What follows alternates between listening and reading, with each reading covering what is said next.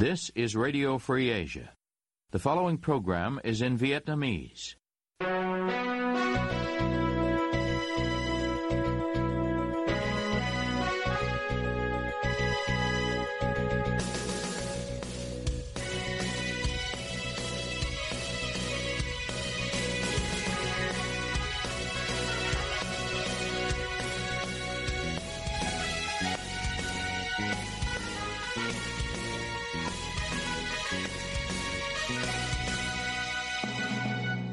Đây là Đài Á Châu Tự Do, phát đi từ thủ đô Washington, D.C., Hoa Kỳ.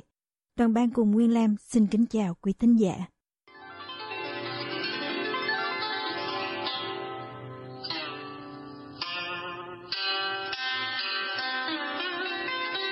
Kính mời quý vị theo dõi chương trình phát thanh tối ngày 22 tháng 1 năm 2024, đang được phát trực tiếp từ lúc 9 giờ giờ Việt Nam.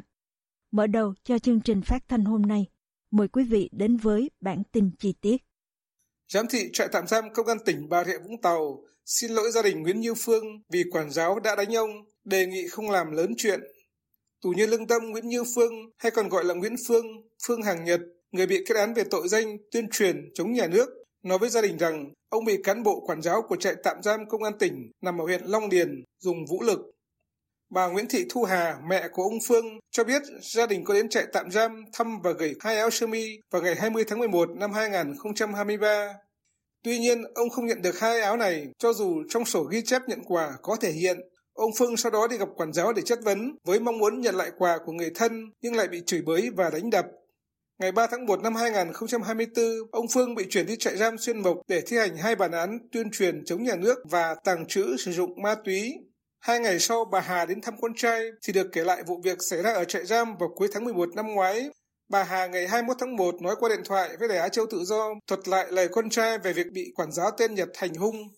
Ông đánh nó, ông lấy cái chai nước khoáng chọi thẳng vào mặt của nó. Hai ba người ùa vô đánh nó, nhốt nó vô trong một cái phòng riêng. Chiều hôm đó, cán bộ quản giáo đưa Phương lên phòng làm việc và yêu cầu viết tường trình với nội dung gia đình không gửi áo. Ông Phương từ chối yêu cầu này thì bị nhóm công an tiếp tục xông vào đánh. Bà Hà cho biết khi trở về buồng giam, con trai bà bị ho ra máu và cho đến nay vẫn còn đau ở bả vai và một số nơi khác trên cơ thể.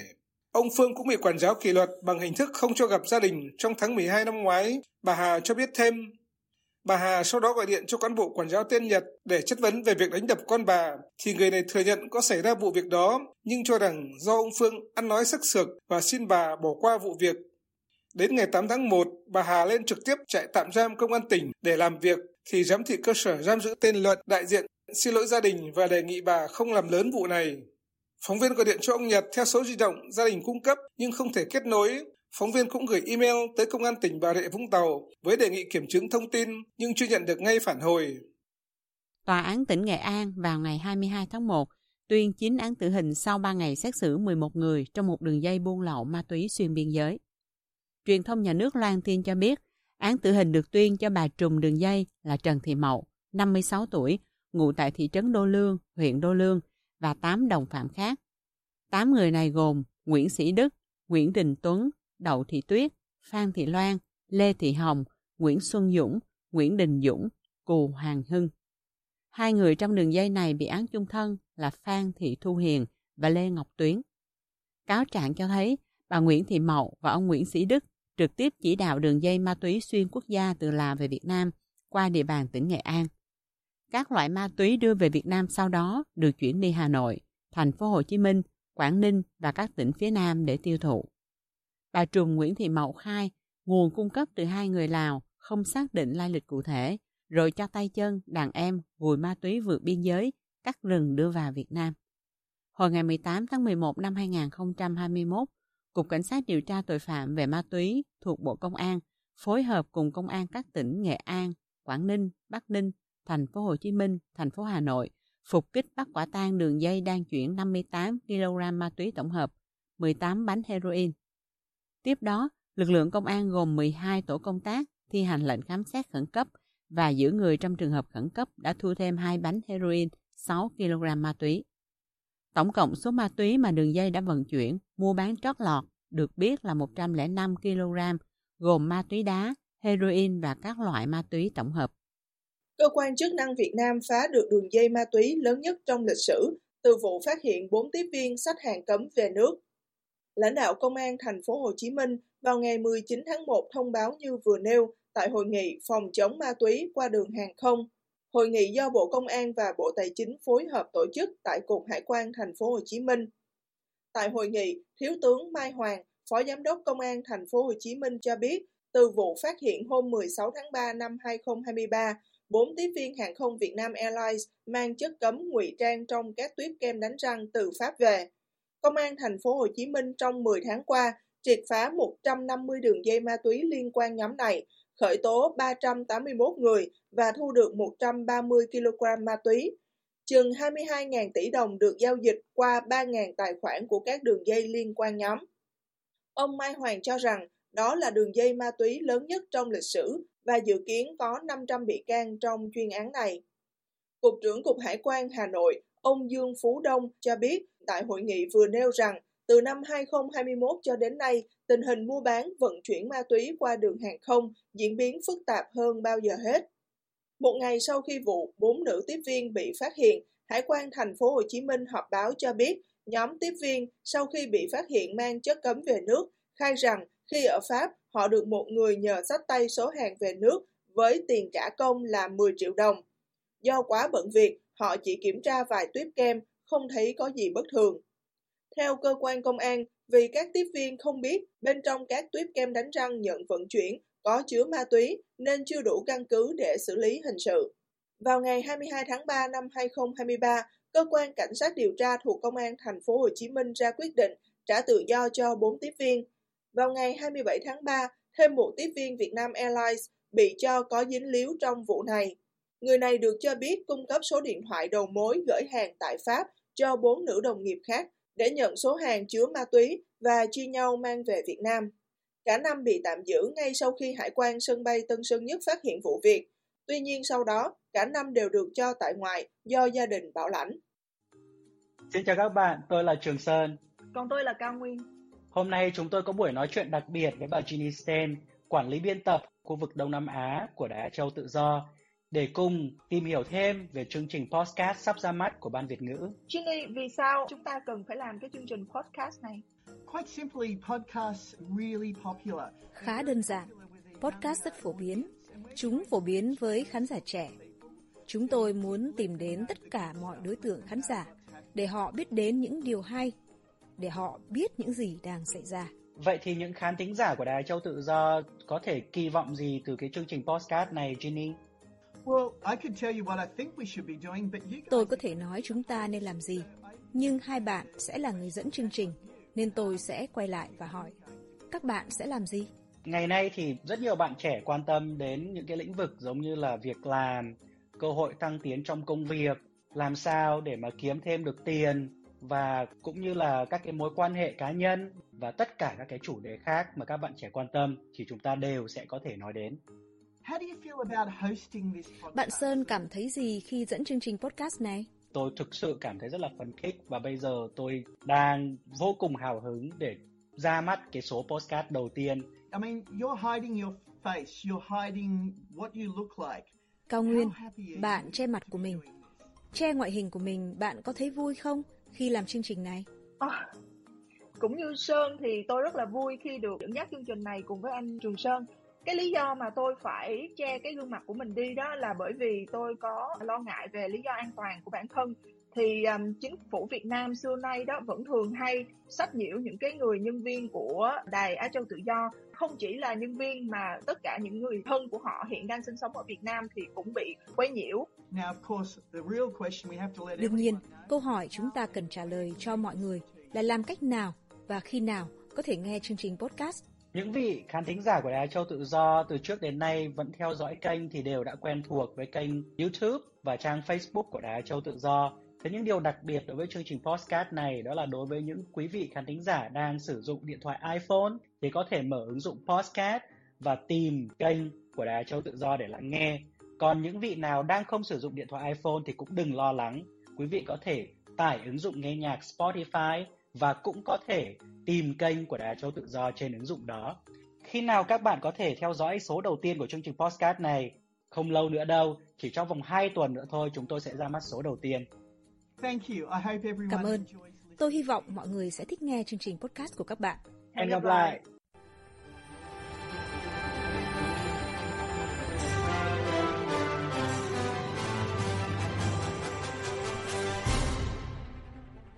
Quý tín giả đang theo dõi chương trình phát thanh của Đài Á Châu Tự Do. Ngoài các trang Facebook và YouTube, quý vị cũng có thể đón nghe các chương trình phát thanh của đài qua vệ tinh Intelsat 17 băng C ở 66 độ Đông và vệ tinh 19 băng C ở 166 độ Đông. Tiếp nối chương trình, thưa quý vị. Tập đoàn Điện lực Việt Nam EVN vừa kiến nghị Bộ Công Thương trình Thủ tướng chủ trương nhập điện tái tạo từ Lào với lý do được nói để giảm nguy cơ thiếu điện ở miền Bắc. Vì sao EVN chủ trương mua điện tái tạo của Lào mà không mua của dân? Mời quý vị theo dõi vấn đề vừa nêu cùng với Trung Khang trong phần sau. Theo EVN, nhiều nhà đầu tư dự án điện gió tại Lào muốn bán điện cho Việt Nam với tổng công suất 4,149 MW đấu nối qua khu vực Quảng Trị. Cụ thể là hai dự án Savan 1 và Ami Savanakhet, Lào muốn bán điện cho Việt Nam từ nay đến năm 2025. Ngoài ra, dự án điện gió Trường Sơn công suất 250 MW của Công ty Cổ phần Đầu tư Năng lượng Việt Lào dự kiến vận hành quý 4 năm 2025 và sẽ đấu nối vào trạm biến áp 220 kV Đô Lương, Nghệ An. Tiến sĩ Lê Đăng Doanh, nguyên Viện trưởng Viện Quản lý Kinh tế Trung ương từ năm 1993 đến năm 2002, khi trả lời Đài cho tự do hôm 20 tháng 12 nói. Hiện nay thì nguồn cung điện ở Việt Nam là dồi dào ở miền Trung và miền Nam do có điện gió và điện mặt trời. Trong khi đó, miền Bắc thì giờ nắng về mùa đông rất là thấp và điện gió thì cũng chưa phát triển. Vì vậy cho nên là có tình trạng thiếu điện cục bộ ở miền Bắc và việc mua điện của Lào là một trong những biện pháp cần thiết để tạm thời khắc phục cái sự thiếu hụt này rồi hy vọng là Việt Nam sẽ có những các cái bước cải thiện để có thể tự túc được về điện. Tuy nhiên, tiến sĩ Ngô Đức Lâm, chuyên gia năng lượng độc lập thuộc Liên minh Năng lượng Bền vững Việt Nam, nguyên phó viện trưởng Viện Năng lượng, khi trao đổi với Đài Châu tự do hôm 20 tháng 12 năm 2023 cho rằng việc mua điện của Lào phải tùy theo tình hình sản xuất điện tại các tỉnh biên giới ta nhập cái phần lớn để, để cho những cái tỉnh sát biên giới để sử dụng chứ không phải cái đó là chỉ là trung chuyển vào tít ở trong này. Năng lượng mặt trời phần lớn là sử dụng tại chỗ chứ không phải để chuyển đi vì chuyển đi cũng không có đường dây mà chuyển. Nên nữa ở tại chỗ đó theo tôi tức là nếu mà năng lượng mặt trời của Việt Nam địa phương của Việt Nam mà làm được thì sử dụng mà nó không làm được thì lúc đó thiếu thì mua của Lào là được. Chứ còn nếu như mà ở vùng biên giới ấy mà năng lượng mặt trời của ta sản xuất ra mà không mua mà mua của Lào thì cái đó không nên. Theo tiến sĩ Ngô Đức Lâm, việc mua điện của Lào có thể do trước đây chính phủ Việt Nam có thỏa thuận với chính phủ Lào về kinh tế lẫn chính trị. Ông nói tiếp. Kinh tế thì thủy điện ở bên nó dồi dào, phần lớn là nó rẻ, rẻ hơn là ở Việt Nam. Yeah. Và cái thứ hai tức là cũng để phục vụ cho nền kinh tế của Lào. Thì đây là thỏa thuận ngoài kinh tế nó còn cái cái trong chính trị thì Yeah. theo tôi thì cái đó nhà nước đã có thỏa thuận thì để thực hiện cái nhiệm vụ cái đó đôi khi còn quan trọng hơn cả kinh tế Yeah. thì cái đó thì theo cái thỏa thuận ý mà tôi thấy tất cả các năng các nhập vào chưa đến 3,5 trong toàn bộ cái sản lượng điện năng của Việt Nam tức là cái tỷ lệ nhận rất rất nhỏ dưới 5% Yeah. không không đáng đâu Trong khi kiến nghị mua điện tái tạo của Lào, thì tại dự thảo nghị định cơ chế khuyến khích phát triển điện mặt trời mái nhà được Bộ Công Thương lấy ý kiến vào trung tuần tháng 12 năm 2023 quy định, người dân đầu tư điện mặt trời mái nhà được kết nối với hệ thống điện và bán sản lượng điện dư cho EVN nhưng với giá không đồng. Một người dân có đầu tư điện mặt trời ở Bình Phước không muốn nêu tên vì lý do an toàn, cho biết những khó khăn hiện nay. thì có mình thấy một cái thực trạng như này giờ đang rất là nhiều người điêu đứng vì cái năng lượng mặt trời này luôn thứ nhất á, là cái phần là giờ là nhà nước vẫn chưa có ra cái chính sách mới để thu mua năng lượng mặt trời. Làm thì làm đúng chính sách thôi. Làm theo đúng như chính sách nhà nước đưa ra là làm áp mái này kia thôi. Thì đến bây giờ thấy không? Đặc biệt là chơi về tỉnh bình phước thì như cái đợt vừa rồi vẫn còn được mua tiếp năng lượng mặt trời vẫn còn chính sách á. Ở chơi bình phước người ta làm full rồi. Những người làm cuối năm người ta phải đi mua lại. Tức là người ta làm đó là phải đặt mua lại cái suất gọi là suất bán điện của một cái người khác thì mới được bán điện. Tiến sĩ Lê Đăng Doanh cho biết, ông hy vọng EVN sẽ có những biện pháp thích hợp để có thể mua điện mặt trời và mua điện gió của người dân ở trong nước với giá thích hợp. Tuy nhiên, ông Doanh nói tiếp. Vấn đề ở đây là cần phải đầu tư những các phương tiện tích điện bởi vì điện mặt trời thì sẽ không thể cung cấp sau khi mặt trời lặn vào khoảng 18 giờ tối. Còn về điện gió thì cũng phải có biện pháp tích điện bởi vì là sức gió có thể thay đổi. Tuy là sức gió ở Cà Mau hay là ở miền Nam Trung Bộ thì rất mạnh, nhưng mà sức gió ở miền Bắc có thể thay đổi, có thể có gió mùa đông bắc thì mạnh nhưng mà sau đó thì cũng có thể là bớt đi. Vì vậy cho nên là việc phải mua, phải lập những các cái máy tích điện để mua điện của dân. Tôi rất hy vọng là EVN sẽ tìm một giải pháp có thể mua điện của dân và trả cho dân một cái khoản tiền nhất định để có thể phát huy cái tiềm năng điện tái tạo ở trong nước. Vào tháng 3 năm 2023, 36 nhà đầu tư điện tái tạo đã cùng ký văn bản kiến nghị Thủ tướng về những bất cập trong cơ chế phát điện khiến 34 nhà máy phát điện đã đầu tư xong nhưng không thể bán điện cho EVN. 34 nhà máy này bao gồm 28 dự án điện gió và 6 dự án điện mặt trời đã hoàn thành đầu tư xây dựng nhà máy vượt qua giai đoạn thử nghiệm, đủ điều kiện phát điện lên lưới nhưng vẫn chưa thể bán điện cho EVN. Theo tiến sĩ Ngô Đức Lâm, để mua điện mặt trời mái nhà của dân, chính phủ cần phải nghiên cứu kỹ lại quy hoạch điện 8. Cái thứ nhất là tổng sơ đồ 8 khi duyệt thì cái năng lượng mặt trời áp mái ấy, là chỉ có cái việc là tự sử dụng không được bán cho người khác cho nên là không được nối vào lưới và bán trên lưới yeah. Dạ. tổng số đồ 8 thì đã duyệt thế rồi thế mà thì nhưng mà theo tôi thì đến cái giai đoạn hiện nay thì nên để chuyên môn người ta tính toán lại. Bởi vì thứ nữa là sản lượng nền quan trọng nhất là sản lượng nền tức là do nhiệt điện do thủy điện do nhiệt điện khí. Trước đây để bảo đảm an ninh của hệ thống điện vì cái năng lượng tái tạo thì nó cơ ban đêm nó không có. Thế cho nên là nữa là nó có cái nhược điểm ấy. Cho ừ. nên là phải có cái để cái vận hành nó ổn định được thì phải có cái cái nền nên nó là nhiệt điện than nhiệt điện khí và thủy điện. Yeah. Dạ. nhưng mà trước đây đặt cái nền nó cao bởi vì là cái nhiệt điện than ấy là lúc mà tính toán xây dựng cái tổng sơ đồ 8 ấy nhiệt điện than là rất rẻ. Vì là nhiệt điện than lúc đó tính nó chỉ là 7,7 hay hơn hơn 7 sen thôi. Nhưng mà mua của các năng lượng tái tạo thì phải tới 10 sen. Thì cho nên là cái đó là người ta sợ phải bù lỗ nhưng mà hiện tại thì nó lại có cái tình trạng là năm vừa qua gần hai năm vừa qua thì cái nhiệt điện than của ta lại phải nhập khẩu than nước ngoài. Và nhập khẩu than nước ngoài vào thì hiện nay là giá là đắt lên gấp nhiều lần.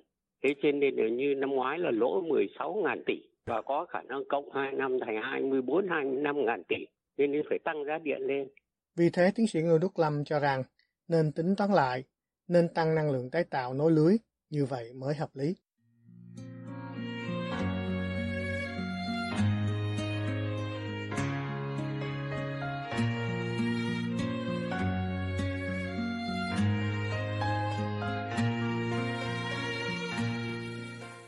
Quý tín giả vừa theo dõi chương trình phát thanh tối ngày 22 tháng 1 năm 2024 của Ban Việt ngữ Đài Á Châu Tự Do. Ứng dụng tin mới RFA trên điện thoại thông minh và podcast cũng có thể giúp quý vị theo dõi các chương trình tin tức thời sự bằng video hay audio của Đài Á Châu Tự Do. Quý vị quan tâm đến chương trình, xin gửi email về địa chỉ vietweb avong rfe org Toàn ban cùng Nguyên Lam cảm ơn quý vị đã đến với chương trình và hẹn gặp lại quý vị vào chương trình ngày mai. You have been listening to Radio Free Asia.